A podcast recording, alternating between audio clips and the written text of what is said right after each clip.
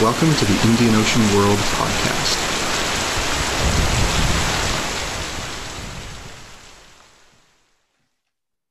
Hello, and welcome to the Indian Ocean World podcast. Thank you for downloading.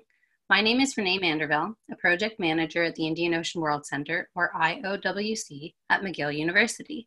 I am joined by doctors Philip Gooding and Archisman Chaudhuri, two postdoctoral fellows at the IOWC. Hi, Rennie. Thank you for having me here again. Hi, Rennie. Thank you for having me here again. You will hear more from them later in the podcast. But today we are thrilled to be joined by Dr. Steven Serels, a research fellow at the Leibniz Zentrum Moderner Orient in Berlin, Germany. Dr. Serels holds a PhD in history from McGill University and is the author of two monographs published in the Palgrave series in Indian Ocean World Studies.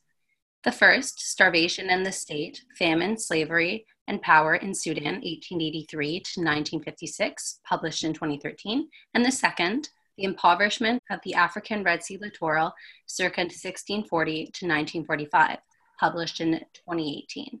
Today, we are lucky to have Dr. Serels join us to discuss animal diseases as threats to state power in the Southern Red Sea region, or SRSR, a region in the northwest of the Indian Ocean world. This builds on work he has recently published on animals in the history of the SRSR, including, for example, Horses and Power in the SRSR since the 17th century, which was published as a chapter in Animal Trade Histories in the Indian Ocean World, uh, which we actually discussed a couple of weeks ago in one of our previous podcasts with editors Martha Chaiklin and Philip Gooding. So if you haven't checked out that podcast, go check it out at our Appraising Risk website. Dr. Serels has recently published Early European Colonial Rule on the African Red Sea Littoral, which is published in the first issue of the 17th volume of Northeast African Studies 2017. So, Dr. Serels, it is such a pleasure to have you with us today, and thank you so much for joining us and agreeing to record this podcast with us. Thank you so much for inviting me. I'm excited to be able to talk about my work today. We're really excited to hear about your work.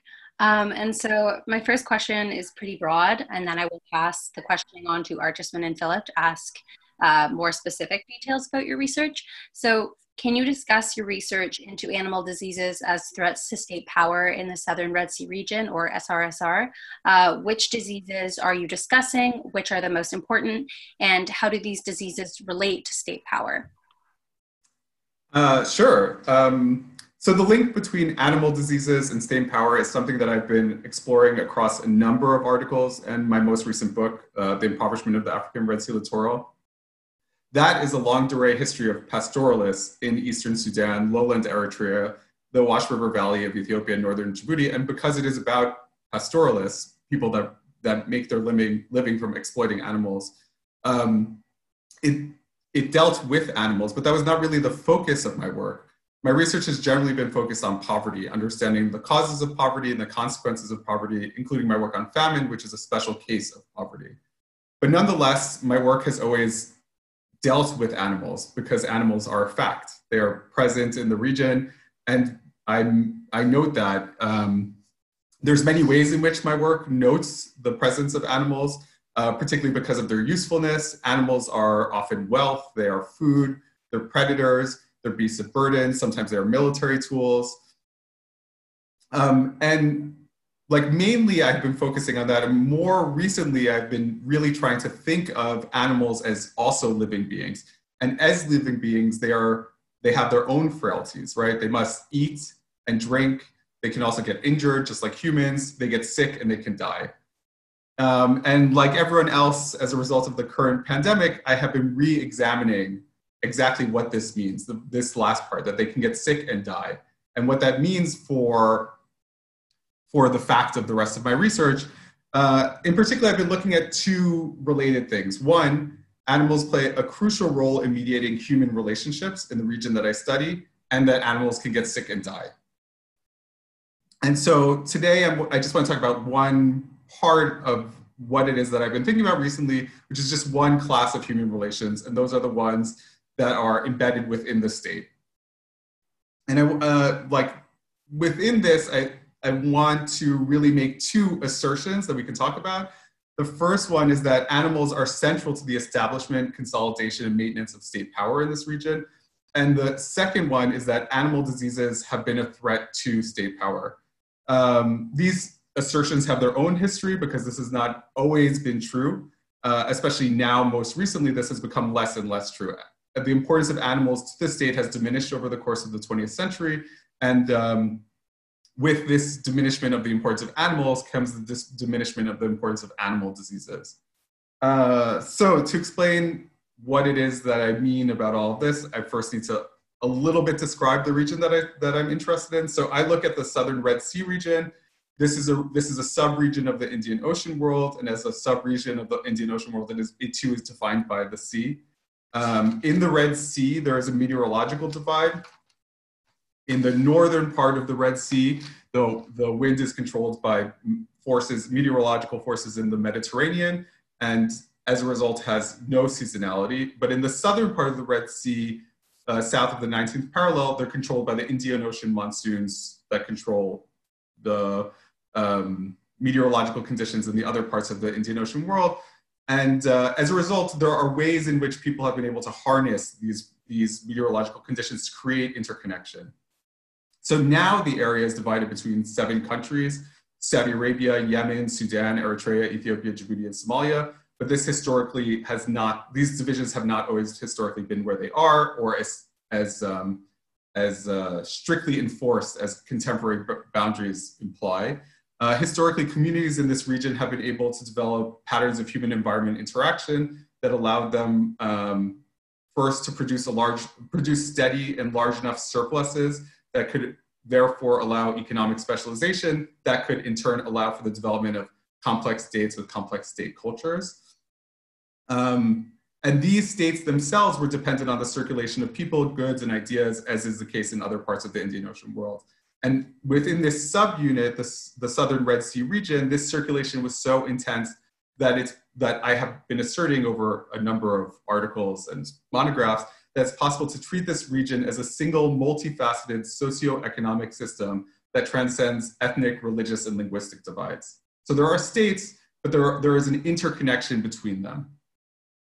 And the, the, the main states that are present in the region, there historically there have always been four, uh, two on either side of the, of the Red Sea. On the African side of the Red Sea, historically there's always been one on the Sudanese Nile, though the exact contours of the state have changed over time, and another one in the Ethiopian highlands.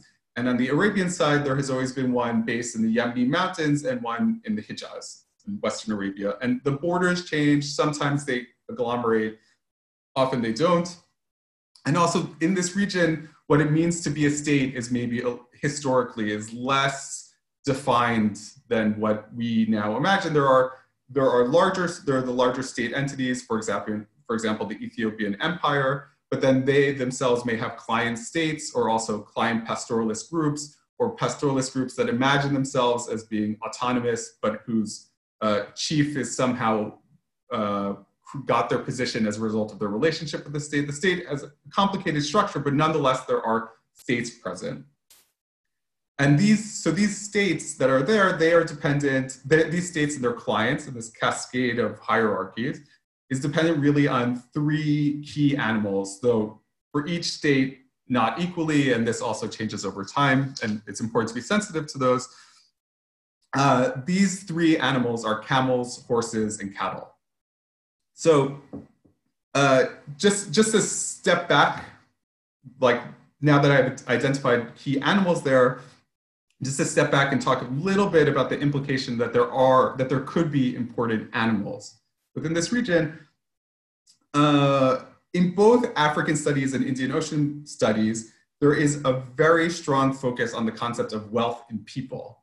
And I want to propose that there should also be a focus on wealth in animals so wealth in people is like in at least in African studies, this is a fundamental uh, assumption within Af- uh, within African studies that in general in Africa there is a scarcity of people and an abundance of land. As a result, people themselves are the scarce commodity, and the ability to control people to put them to work is the ability to have power, and that is how power is maintained. And there's a lot of strategies for doing this. In Indian Ocean World Studies, this is also key, though it's a little bit more complicated. And within the field, this is more in a scholarly focus than necessarily true of all places of all time. within the field of Indian Ocean World Studies, there's been there has been a kind of general focus, uh, maybe a, a disproportionate focus on slavery as an institution, and particularly looking at slavery from the demand side. So the supply side for slavery in Indian Ocean World Studies is always treated very simply. Slaves are generated in war. You need to do something with war captives. The demand side is also gener- is generally schematized as there is this need for having larger houses. That larger houses and bigger courts is the way that power is projected. It's the way that status in the market is created. It is the way that that states in the end end up shoring themselves. And in this model, it's very it's a very human focused model. And I'm suggesting that this is in some way also mediated by human animal relations that we should pay attention to. So back to the animals that I'm interested in, camels, horses, and cattle, each one of these mediates human relationships in a different way.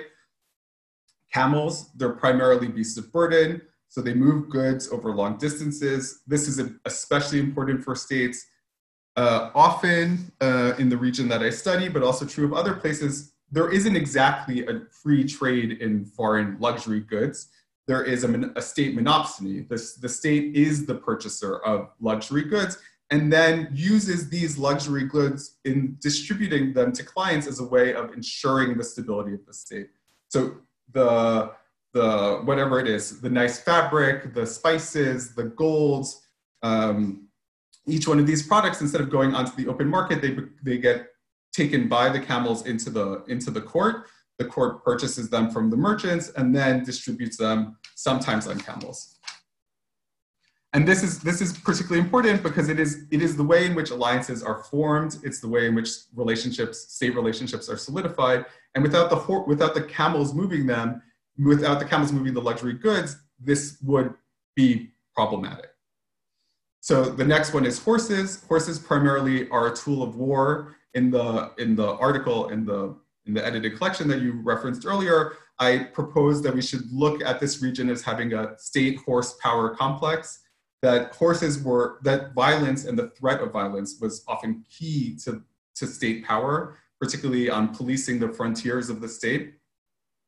Uh, and that within this, within this exercise of violence, it was really command of cavalries, being able to mount people on horses that was itself decisive in battle. And this is because everyone depended on the same on the same weapons swords spears and shields. These require short distances. The one real variable was speed. The this the the army that could move the fastest in battle one that could get to the battlefield first the one that had the advantage and that advantage was decisive. Um, and then uh, cattle is slightly different. Cattle is a driver of the irrigation wheels and the pullers of plows. It is the they are necessary for providing the grain surpluses that, that support the unproductive elites that are at the center of the state, these states. They're also uh, used in bride wealth, so they are central to the, to the creation of, house, of houses, which then themselves uh, exist within the state hierarchy. And then also, and very importantly, they are stores of value. This is where the money goes. You use the money, you put it into that, you use it by putting it into expanding your herds, they are your bank accounts that, that pay interest. And this is especially important in a land where gold and silver is scarce and is primarily used to pay for exports. But the, the, the flow is out. It's gold and silver go out to India, luxury goods come in, and whatever surplus value is captured gets put into expanding herds. So camels, horses, and cattle, they are living beings. They're vulnerable to viruses, bacteria, and parasites. And there's a large number of them that are present in the region that I study. Just to name a few of them, anthrax, rinderpest, camelpox, camelpox trypanosomiasis, African horse sickness, foot and mouth disease. Each one of these poses, to a greater or lesser extent, some kind of um, some kind of threat to the life of these animals. And at times, this threat has been very major. So, for, example, the rinderpest epidemic, which uh, epizootic, which I have studied a lot, this rinderpest is a disease that had not previously existed in this region until the end of the 19th century. It was introduced by Italians in 1887. It quickly spread in camel herds, uh, in cattle herds uh, across the Horn of Africa and then across all of Africa. Uh, it is a disease that is fatal, that has a 90% case fatality rate in uh, naive populations that exist in the region. And as a result, in the small window between 1887 and 1891, 90% of the cattle died. Um, and this has a lot of implications. Uh, this has a lot of implications for what was possible in terms of creation of states, in, in terms of mustering of armies, in terms of being able to, to feed large numbers of people, and ultimately in the ability to resist colonial rule. Wow, thank you so much for that answer and for that very interesting introduction to your work that we'll be discussing further today.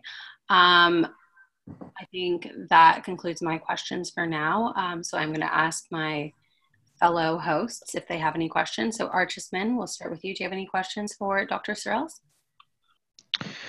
Yes, thank you, Rennie, and thank you, Dr. Serels, for that very interesting discussion of your work.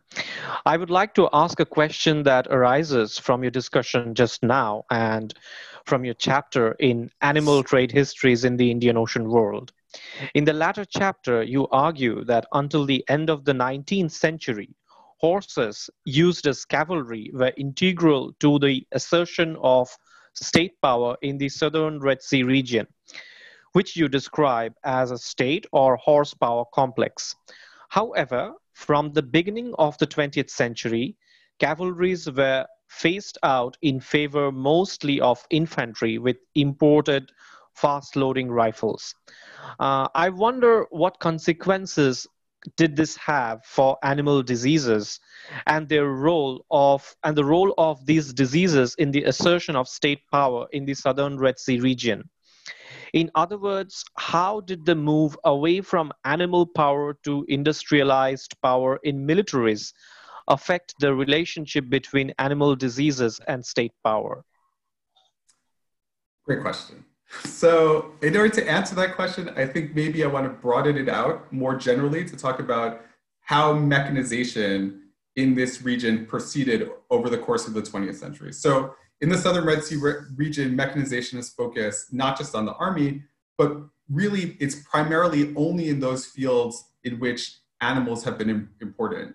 So mechanization has been a factor in decoupling the state, broadly defined in this kind of cascade of hierarchies and clients. Um, so decoupling the state from its dependence on animal. In this region, labor has become very cheap. And if anything, it's becoming more and more cheap over the course of the 20th century. And this is a result of a number of factors. One is a population boom, but also really the settling of structural poverty, especially in the rural countryside, and the urbanization of the, of the region. So there's a growing population that cannot be productive on, on land and therefore moves into the city and needs to find work. And so therefore is very cheap and as a result, there has been no real need or impulse to, fa- to replace human labor where it could possibly be replaced, but there has been a phasing out of animal labor. So in all three of these things, not just horses and cavalry being replaced by modern armaments, but also cattle on farms have been replaced by tractors and irrigation pumps. Camels have been replaced by trucks and road networks. Um, so in terms of the military, to get to the, the actual focus of your question, um, it's true, the introduction of rifles to the battlefield in large numbers began at the end of the 19th century and really over the course of the 20th century. And this had an implication for what was decisive on the battlefield. Whereas in before they get introduced, the main thing was speed and therefore horses. This was no longer, this became no longer the case what, be, what is decisive, what continues to be decisive, what became decisive and continues to be decisive is access to deadlier and deadlier wep- weapons. And so now it doesn't matter whether or not you can get to your enemy quickly. It, it actually doesn't even matter if you can get to your enemy. You, you, the army, does not actually ever need to be there. And we can see this as things that are playing out right now. Um, like, for example, the, U, the US has used drones to bomb in Yemen the U.S. is not they were not on the battlefield in Yemen. The person that drops the bomb in Yemen is sitting in the United States. It was not, they did not need to get there. The, the, the weapon itself, the modern armament is the thing that did it. They don't need the conveyance that was horses. And then we see this, uh, this is like um, the fact of horses no longer being important to, this, to the army and therefore the state has played out very recently. Uh, in a kind of like tragicomic way. Uh, at the end of March 2020, Saudi Arabia bombed a number of targets in Yemen. This is part of a longer engagement, military engagement in the region. And one of those targets ended up being a horse stable on a military base. And 70 horses were killed. And this has been used by people trying to advocate for the end of the Saudi Arabian bombardment campaign as proof that this is not legitimate, that there is no way that horses, even military horses, could be considered a legitimate target of war because they are not a legitimate military target because they are not legitimate they are not really a part of the military even though these were horses that were in a stable on a military base. Um, and this means that the specific biology of horses is no longer important in the way that it had been in the 19th century and centuries pre- previously and as a result the diseases are not really the diseases of horses are not for the most part relevant to state power. That doesn't mean that they're completely irrelevant. Uh, in the cases of horses, this is something that I touch on uh, towards the end of the chapter that you referenced. They are still, in some ways, sometimes used in military engagements. In Sudan, this happened the most dramatically in the, during the course of the genocide. Horse-backed militias were the aggressors that were um, undertaking the genocide in Darfur. And this is true of other animal diseases. Though the state has become more and more decoupled from animals over the course of the 20th century, there are still ways in which animal diseases can still become of concern.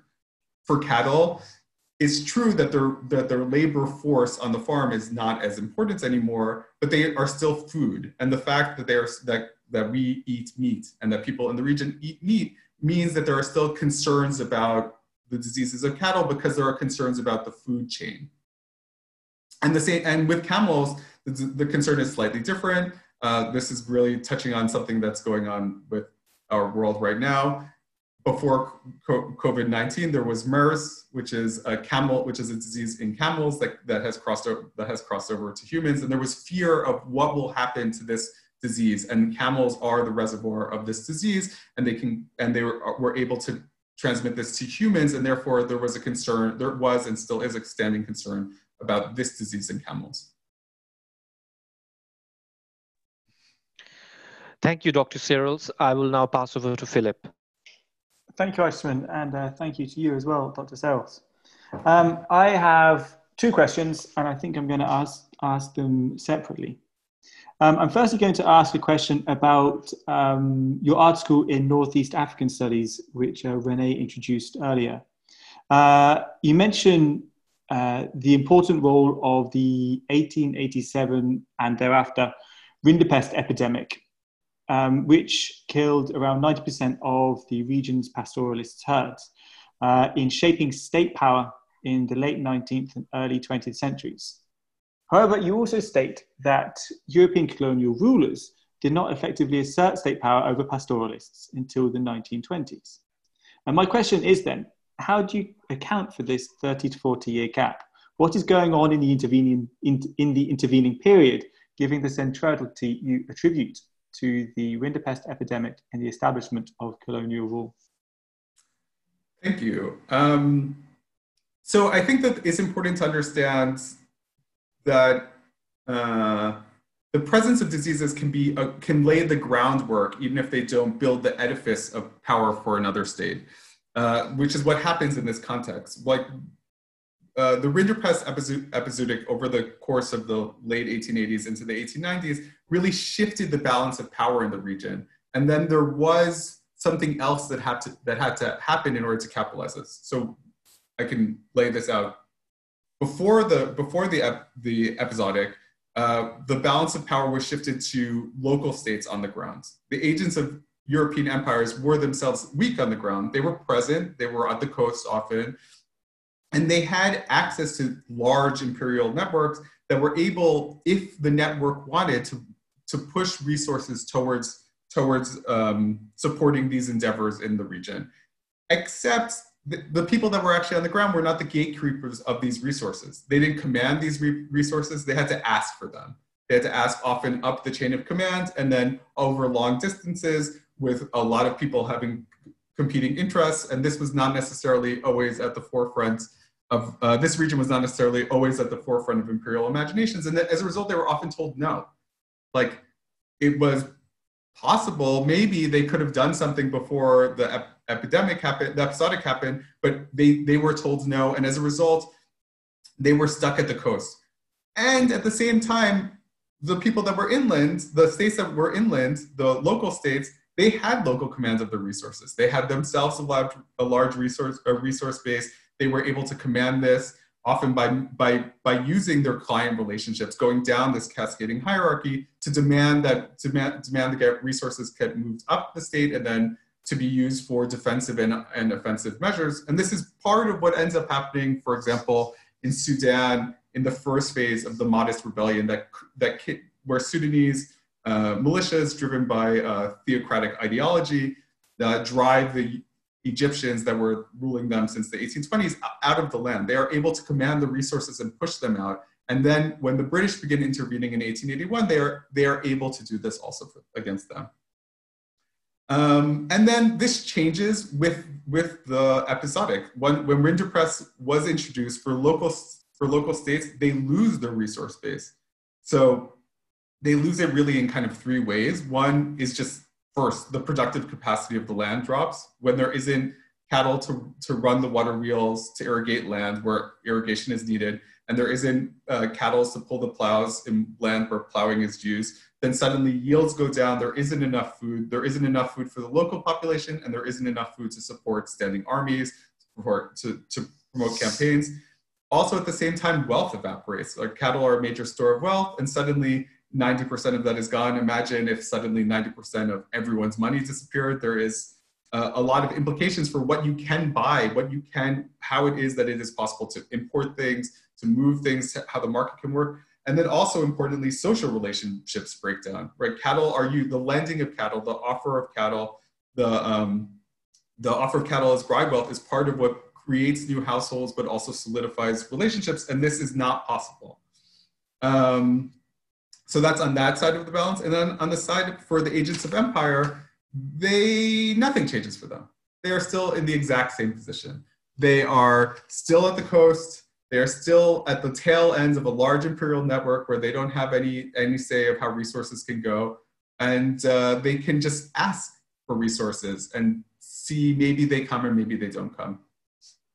And so what, what ends up happening is because of complex diplomatic relations in the 1890s, the for a brief middle period of time in the mid 1890s, around 1895, uh, the British, the French, the Italians say yes. We will give the, the central planners say yes. You will we will give you the resources to command the armies to move into the interior to take territory, and then they do this, and then they are told, and then the the new colonial rulers are told, now make do, find your find your local resources create your state locally with only what you can what you can get with within narrow within narrow um, parameters of what is legitimate to take as resources. And the result is that they're not able to hold lots of places. They claim it, they claim huge territories, but what they can do in these territories, whether they can even station anyone there, you know, it's uh, it's questionable. It's it's something for the empirical record. If you look at the empirical record, becomes very clear it does not happen. They are not able to do this, and there is a vacuum that then that then uh, comes up. And this vacuum in these in these parts of the, the the some partially incorporated parts of the the region into imperial networks, it's opportunities for local rulers to gain lost power. The one that does this the best is Menelik second in in Ethiopia. In this void in the 1890s where the British, French, and Italian are not sure whether or not they want to commit any money to doing anything in this region, he sends large raids to Somalia and Ethiopia. Somalia and Ethiopia's southern and southwestern marshes. Um, so scholars have focused primarily on these raids were slave raids. We, the, this is a very important part of how the slave trade uh, expands over the course of the end of the 19th century. I have written about this. But it is true, one of the things that they are buying, that they're raiding is slaves. But slaves are sold and then the cash is used.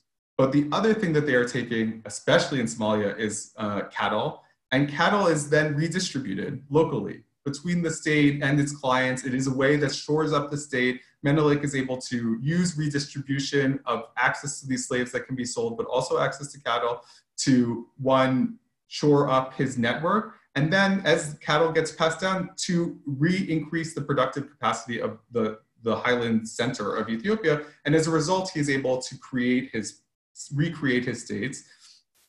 Others that were not so successful they didn't know how to muster whatever limited resources they had. They mustered them in the wrong way. They sought after quick gains without having a look to the future. So this happens a lot with uh, uh, various sultanates that are near the coast who become very invested in the slave trade, but don't reinvest into something else. And then when the slave trade begins to dry up, they their research dries up. And then for complicated reasons having to do with how Europeans imagine how an empire should work, in the 1920s, that's when suddenly the resources begin to flow in these imperial networks towards uh, creating a system in which the British actually occupy all of Sudan and Somaliland, or the, the Italians all of Eritrea and the French all of Djibouti. Wonderful. Uh, thank you very much for that, Dr. Serels. Um, my second question is um, well, not really related to that at all. Um, and I think it's, uh, it's a bit broader, um, but I think it speaks to your wider research focuses in which I've actually become very interested. Um, I've really enjoyed reading your work on the effects of Little Ice Age famines and related droughts on the state in the SRSR, for example, um, linking a long period of global climatic anomalies to food scarcity, higher prices for food, and the collapse of state power in much of the southern Red Sea region in the 18th and 19th centuries. Human epidemics are very much a feature of this history. Drought, as we know, is often accompanied by epidemics. I wondered, is drought also accompanied often by animal diseases? And what role do they play in these broader patterns of global climate, human diseases, and state power in the history of the Southern Red Sea region? I mean, yeah, like the animal diseases function in many ways like human diseases, and we see the same kinds of patterns. So there is a direct link often between animal diseases and drought. And this is because of the way contagion functions. Contagion is often a function of the size of the population and its density. And under normal conditions, it is very typical for grazing strategies to try to limit this, limit the size and spread of a population, limit the size of the, the population of animals in any given area and spread them out because this is a way of maintaining pastures. It's the only way to ensure that pastures don't get exhausted after in a short amount of time or that they are conserved for next for the possibility for next year. And this is not possible during during drought. Pastures become limited, and animal owners are then faced with a choice of trying to conserve for the future or trying for a future, but it's possible their animals may not survive, or trying to make sure that their animals survive and coming to the future with whatever comes. And often they choose this latter. They increase the density.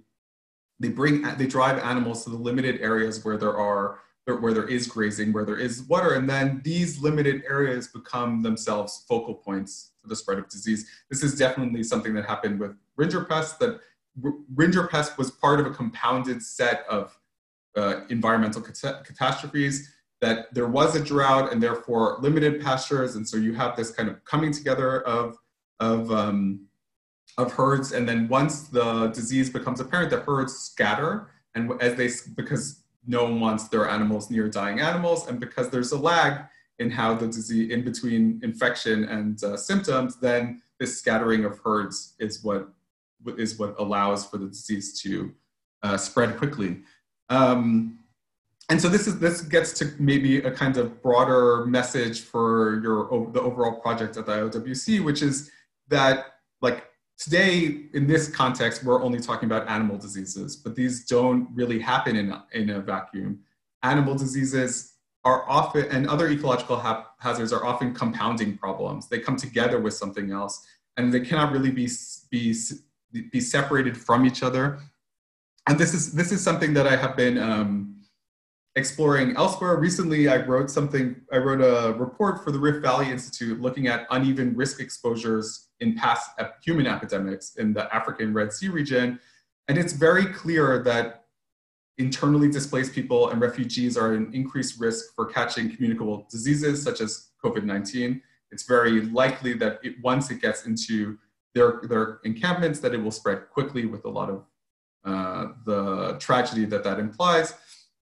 But it's, it is also clear that global climate change will lead to increased regional instability as competition over increasingly scarce resources gets harder. This will lead to even more migration and resettlement in unhealthy conditions, which will then create more, will create the underlying groundwork for more uh, potential spread of epidemics quickly and uh, more tragedy. Great, thanks very much for that, Dr. Serels. Uh, I'm now going to pass back over to Renee, who I think is going to wrap up. Yeah, thank you so much, Philip. Um, and thank you, Archisman, for your questions. Um, of course, thank you so much to the star of the show, Dr. Steven Serels, for joining us today and expanding on his very interesting research in animal diseases in the SRSR. Um, so links to his bio and his publications are posted in the podcast on the Appraising Risk website. Uh, so go check them out if you're interested in learning more about his research. And thank you also to you, our listeners, for downloading and for tuning in today. Once again, my name is Renee Manderville, and you have been listening to the Indian Ocean World podcast.